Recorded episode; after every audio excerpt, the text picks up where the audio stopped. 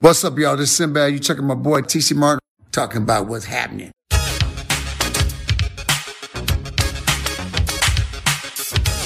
All right. Busy, busy show here today. And of course, uh, busy, busy weekend. And been diagnosing it for the past uh, hour and a half or so. We continue with more Monday Night Football coming your way tonight. The Saints and the Bucks. Get on over to Red Rock Arena Station Casino Properties. Check out the action with our good friend Chuck Esposito, who joins us now. What is happening, Chuck? I'm good, T man. It's uh, you know, we've got all the, the bowl games situated and who's playing in the playoffs and NFL season is winding down as we head into week 14 and finish up tonight with a NFC South battle, but all good stuff, buddy. How about you? Oh yeah, and a lot, a lot of action, a lot of fun. It was a great uh, getting a chance to get out to the uh, Pac-12 championship game on Friday, and then the Raider game yesterday. And I'll say this, uh, you know, Chuck, you know, when you have a quick turnaround like we see with the Pac-12 championship game, where you don't really exactly know who's going to be there, uh, they had 61,000 there. And it was basically a sellout uh, Friday night, and tons of Utah fans uh, came. A good amount of USC fans. I'd probably say it was like probably still 70 30 percentage of Utah fans. And we know how well they travel and they love coming to Vegas uh, as well. But uh, just a great atmosphere for that Pac 12 championship game and a great performance uh, by the Utes to upset USC and to uh, basically take away their chance of playing in the college football playoff. But uh, just great action at Allegiant Stadium in the past couple days. Yeah, I think it was interesting. T. I wasn't there. Um, would have loved to have been there, but um, as you said, you know, seventy percent of the crowd might have been Utes, Utes fans, but um, probably close to you know seventy-five to eighty percent of the tickets were on Southern Cal. Right. Um, we were Yep. clearly huge Utah fans that night. Um, one of the the biggest college football decisions uh, that I can remember that a non say bowl game or playoff game or national championship um, that I can remember. So, um, you know, when it was 17-3, I kind of chopped it up like uh, this is going to be one that we're on the wrong side of. And, uh, you know, by, by halftime when it was 17-17, I started to think, well, maybe, you know, maybe. It was a great game. It was fun to watch. Um, and, and it worked out well for our side of the counter. But again, a huge, huge handle on that, uh, not only here, but I, I know industry wide. Yeah, you're right. And uh, I think everybody bought into the fact that USC has this high octane offense and they can get go up and down the field. And they showed that in the first quarter. But then, you know, Utah made some adjustments and uh, they kind of clamped it down a little bit. But then, you know, Utah was able to to get up and down the field themselves. And we saw that last year against Oregon. We saw it in the Rose Bowl where it, they were in that shootout with Ohio State. And then again, uh, on Friday night against USC. And it just kind of comes back again. Oh, people saying, well, there's Lincoln Riley. You know, his Oklahoma teams could get up and down the field offensively, but defensively they couldn't stop anybody. And that really, it was, was the, the scenario for that. And it's just funny that you mentioned that, Chuck, how everybody was just thinking offense, offense, off- uh, offense. And that's why they're betting SC. But one of the things that we talked about on Friday's show was that, you know, this is the third week in a row where USC has to get up for a big time game. I mean, two weeks ago was UCLA, their arch rival, and then the big rival that they, you know, have with Notre Dame each and every year. And Notre Dame kind of gave them all they could handle as well. And now you got to get up in a short turnaround for uh, a Utah team that beat you earlier in the season. And it just kind of seemed that I don't want to say USC ran out of gas, but man, for, you know, 19, 20 year old kids, I mean, it is tough emotionally to get, to get charged up like that week after week after week. Well, there was just so much at stake, T. I think, you know, an opportunity to play um, in the college football playoff and the national championship. Plus, it's it's tough for you know any school um, to to beat one of their um, you know arch rivals uh, twice in one season. Uh, they played an epic game early in the season. You know, uh, uh, that was um, Southern Cal's only loss at Utah. Um, but it was a really it was a fun game to watch. Again, I mean, it was just good up and down, and it worked out well for us. Um, but it was it was really you know again this is one of the largest college handles that I can remember that I've seen um, in a very long time. Mm-hmm. Chuck Esposito joins us over at Red Rock talking about championship weekend last weekend. So we talked about Utah beating uh, USC 47-24. K State, uh, you know, they, they showed up and defeated TCU 31 28, put a lot of, intrigue into where TCU is going to be slated if they would even make the college football playoff. Then uh, Georgia took care of LSU in the SEC 50 to 30. Michigan routes Purdue 43-22. Clemson takes care of Carolina in the ACC 39-10. And then one of my favorite games, Chuck, was Tulane beating UCF uh, 45-28, which was a, a very good game, probably a little bit closer than the, than the final score indicated of all those games, Chuck, and you already talked about uh, Utah USC. Uh, where did you guys stand on that as far as handle and say line movement and people, you know, cashing tickets? I think the other game, T, would have been, you know, Saturday morning, the early game between TCU and Kansas State, which had so much at, at stake. Um, although TCU lost that game in overtime, um, they're still one of the four remaining in the college football playoff and a shot at the national championship game. You know, got stopped on the one yard line to end that game. But it was a dramatic flip. I mean, not only did Southern Cal, I mean, in Southern Cal's case, um, you saw so much money come in on the Trojans. In this particular case, they bet against TCU. We saw the the number actually flip to Kansas State, the favorite. A lot of money line play on Kansas State and it just seemed that it just seemed that the the bettors kind of got off TCU. They had backed them heavily over the last say five to six weeks. Um, wasn't the case um, in this game in, in, in their conference championship game. You saw a lot of K State money show. I feel I still think TCU being a one loss team, you know, had a serious argument to get into the playoff, and uh, they are in it. Um, and I'm looking forward to watching both those two games um, later on.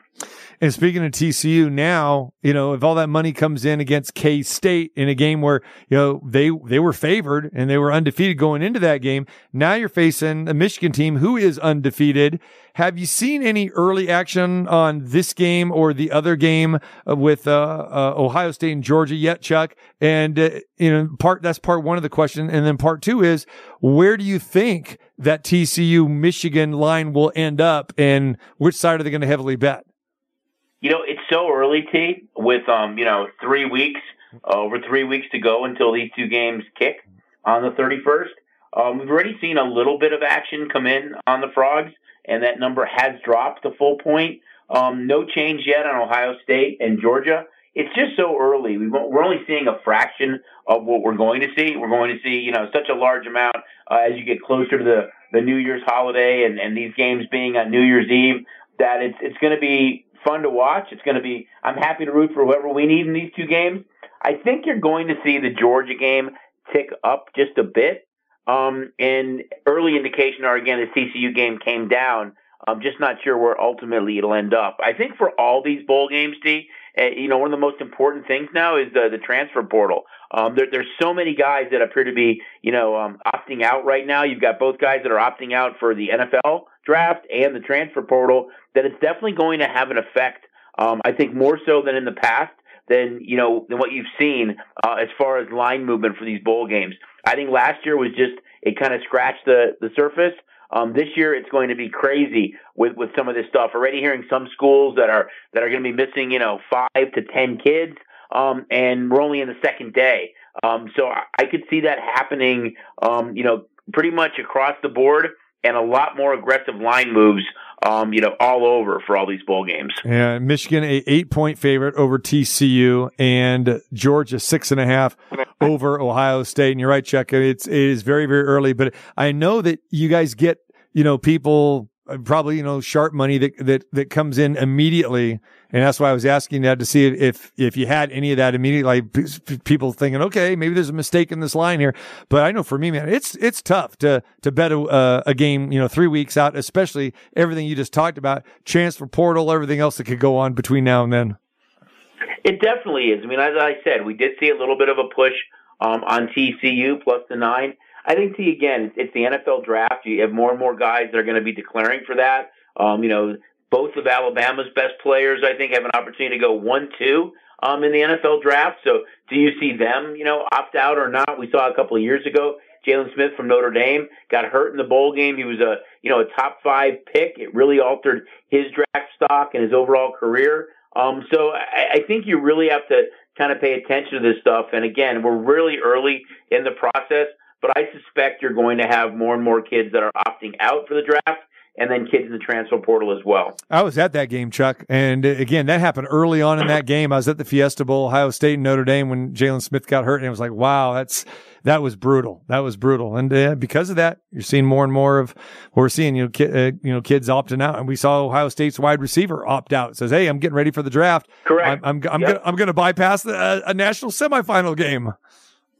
Well, I mean, I mean, if you think about Alabama, I know you know Will Anderson from the defensive side of it. I mean, there there's a you know he's been kind of talked about as the best overall player in the country, maybe non-quarterback, but actually maybe the best overall player in the country. And you know, with an opportunity to potentially go one or two, Right. um, really two, I think. If if Seattle or Chicago, Seattle via Denver, the trade for Russell Wilson, or Chicago, who sits there right now, Chicago's dead last in the league in sacks. Um, you know, I, I can see a you know Will Anderson in the, in the navy and orange would look awfully good on a defense that's looking to build like that, and an opportunity to potentially go number two in the draft. It has to be something that you know these kids, and they talk about it with their families and stuff. Think about. Not saying that Will Anderson won't play in the bowl game, and you know that that's a really intriguing bowl game too against K State. But those are all things that you at least have to think about um, from our side of the counter and from the other side of the counter as well. That's my man, Chuck Esposito. Nobody loves the draft more than Chuck. He's talking about it five months in advance. I love it. There it is. Hey, man. Again, as these kids opt out, it is for the draft. I mean, we're seeing that. Yeah. Um, you know, some of them. So, uh, you know, it, it's it's an event, and you have an opportunity to go in the top five. And hey, it's something you have to think about. The Raiders get the victory yesterday, twenty-seven to twenty. They fell behind ten nothing, Chuck. And I know that you were Charger fans yesterday um, because the Chargers opened the favorite, and then the Raiders uh, money came pounding in. What'd that line close at yesterday? Yeah, the Raiders closed two and a half yesterday, T. And uh, the bettors came back to them. You know, it was funny, but I know we talked about it. I think it was the first nine weeks that they were clearly backing the Raiders, and we were rooting against them and did pretty well. Um, then there was a two week stretch there that they kind of left the Raiders, and we were Raider fans, and they won those two games in overtime. This week they really jumped back on them, uh, backed the Raiders against the Chargers, you know, straight money line parlays, and it was one of our bigger decisions of the afternoon that we were Charger fans. Um, my guess is too. We've seen early money come in on the Thursday night game, Raiders Rams on the Raiders um, at LA. It's a Rams team, you know, without Cooper Kupp, without Matt Stafford, without Aaron Donald, um, who just isn't the same Ram team that you thought you would see this year. So another opportunity for the Raiders maybe to potentially, you know, get a win, go on a little bit of a mini run, and they currently don't sit in a playoff spot, but they're only two games back with five to go. So anything can happen right now, but they're really playing much better over the last three weeks. And uh, as I said, and as you touched on, yesterday was not a good day for our side of the counter um, from the business side. From the fan side of it, always want to see the Raiders do well, and it draws more people in, and there's more excitement, and everybody's louder. Um, but from the business side of it, we were clearly Charger fans yesterday. What are the games, Chuck? Uh, did the did the players kind of get the better of the books? Uh, the one really was the last night last night's game. T. That was the game that really stood out. Is that everything from kind of a, a so-so day overall um, was dumping into the Cowboys and over. Um, you know, really bad beat for our side of the counter. That it looked like the first half was going to be a 14-13 halftime, and the Cowboys scored late because the the Colts turned it over. And you have to remember that kind of late in the third quarter, the score in that game was 21-19. Yep. Um, the Colts went for a two point conversion, didn't get it, proceeded to turn the ball over. I think three of their next four possessions, with one of those being a touchdown on defense. And, you know, they just kept on piling it on late in the game. Um, good game for the Cowboys. They rolled on the Colts and, and a lot of what we were up was taken away and, and definitely some liability going into tonight, um, with the Saints and Bucks game. You're right. 21 to 19 and the Colts never scored again and the Cowboys put up 33 points in the fourth quarter to uh, win that game 54 to 19. Uh, I wasn't going to touch on the numbers, but since you, since you rubbed it in, it's, uh, that, that's very true. Not Very rubbing it in at all. I mean, not I rubbing. I'm No, yeah, yeah. Just, uh, just just- stay I the clearly facts. knew what they were. I just was Oh. like, you know, I didn't want to have to hear it again. But No, I mean, uh, it, it, I was watching that game and it was like, what? 21 19? Not only can you think about the Colts have a chance to tie, they can cover the unders in play here. And then all of a sudden, Yeah. boom, just within a matter of, of a couple possessions, it flipped upside down. That was insane. It did it did surprise me a little bit that you know once Dallas got way up that they still were really throwing deep, Yeah. uh, kind of in the fourth quarter. I, I mean, I, I get it. Um, there's, you know, but uh, there's a lot of teams that would have kind of taken the ball out of, taking the out of the ball a little bit. Maybe, um, you know, put some uh, guys who don't normally start in. We know that, you know, Zeke's been hurt a while, and, and of course Prescott. Um, they do have a, a certain uh, OBJ coming in for a visit, I think, uh, today and this week. So maybe one of the show uh, good offensive performance. But this Cowboy team now, I think, you know, with, with Jimmy Garoppolo being out for the 49ers, really are, in a good spot. I think the most difficult thing for the Cowboys is that unless Philly really gets an injury or stubs their toe, the way they're playing right now, um, if Dallas is a wild card team, not that it hasn't happened and it can happen, but you are forced to play all three games on the road. And I think it becomes a much more difficult task than at least getting, you know, a game at home or two. But they're a real good football team, and as we talked about, T, they have the ingredient. They can run the ball with Pollard and Zeke, and they can play great defense led by Micah Parsons. And if you do happen to add an OBJ to the mix, that offense is even more dynamic. So they have everything to play up through late January and early February. And I think the injury to Garoppolo, I really kind of moved them almost into the second spot right now ahead of San Francisco. I know Frisco has a phenomenal defense, great skill position players. You're just asking a lot of a young quarterback in Brock Purdy to take them to the next level. Yeah, yeah, and the, despite that, the Niners uh, put a hurting on Miami yesterday, thirty-three to seventeen, and uh, we had talked about this uh, before uh, leading into this week that hey Miami really doesn't have any real signature wins. And man with Brock Purdy the the Niners still come away with a big victory. It'll be interesting to see what happens with the Niners moving forward. And it is a good thing the Niners got Christian McCaffrey. If he can stay healthy uh, maybe you know he, he can help them uh, withstand uh, the loss of uh, of Jimmy G. I uh, want to touch base with you, Chuck, on the Chiefs and the Bengals game yesterday. Uh, what a game that was. Uh, the Bengals win 27 to 24. Um, we knew it was probably going to be a, a, a, great game. And anytime you can get Kansas City as a short favorite, only laying two, I got to imagine the public and maybe even some sharps were on the Chiefs in this game. And I think you can, you know, even though I didn't get a chance to see the game because I was at the Raider Charger game, but I, I was trying to monitor this game. It just seemed like the Chiefs really had this opportunity to win this game. And then what Kelce fumbled and all of a sudden Cincinnati goes back and, and they, they hang on for the victory here. But talk a little bit about what that game meant to the books. Yeah, we were clearly Bengal fans, T. That was, uh, I think when you look at that game, the Raider game and the Cowboy game last night, uh, our three biggest decisions of the overall day. Um, you know, the Bengals have really kind of owned the Chiefs a little bit. I think they're Burrow's 3 and 0 against them right now.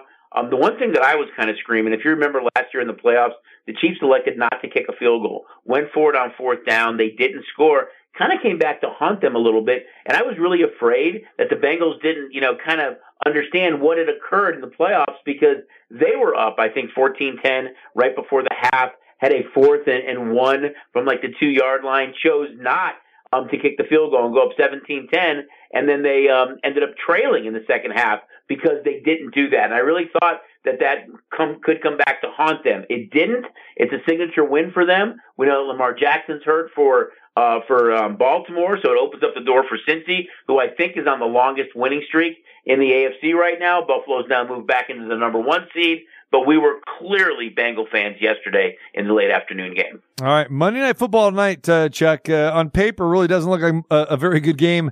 The Saints at four and eight, the Bucks at five and six. Definitely playoff implications because someone's got to come out of this division, the NFC South, uh, to get to the postseason here. And both teams have underperformed. Both quarterbacks have underperformed with Brady and Dalton. Uh, what are your thoughts on this game, and what kind of action are you seeing on this one?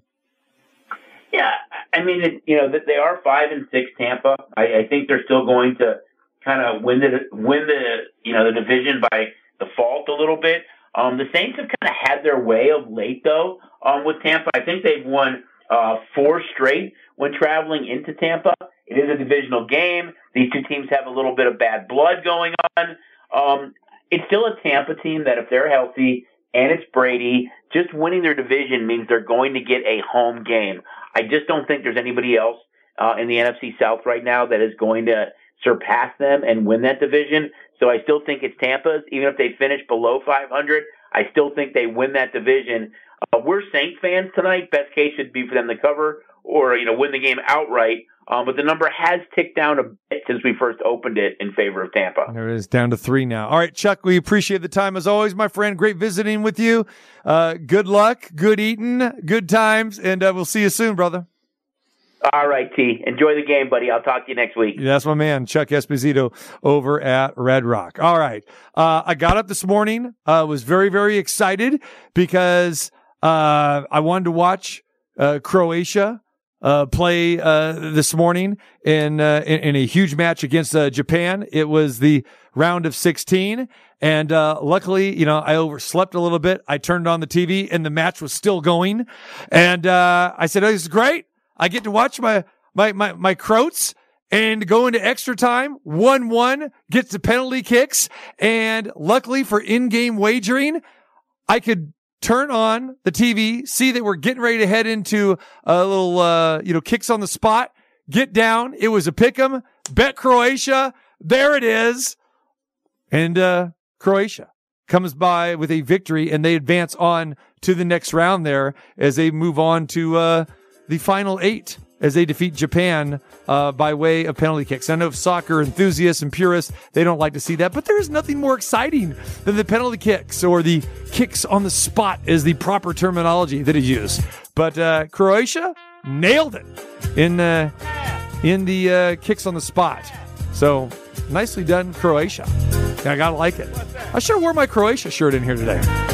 Next round. There you go. Yes. Ilicic, Lukovic, Milicic, Vlasic. A lot of itches in that game. Love those itches. Go Croatia. All right. Want to thank Chuck Esposito for joining us today. Marco D'Angelo, TJ Reeves live from Tampa Bay, getting ready for tonight's Monday Night Football game. And, uh, yeah, Matt Holt got to hear from Derek Carr and Josh McDaniels. If you miss any part of the show, go to the website at tcmartinshow.com. Tomorrow, Timmy B's going to join us from Fox Sports. Tim Brando, he's calling one of those championship games last weekend. And uh, Timmy B getting ready to cross over now and do his college basketball thing, so he will join the show tomorrow. Plus, Terrible Tuesday and a whole lot more. Make sure you join us right here tomorrow at 2. Have a good night. We'll catch you tomorrow.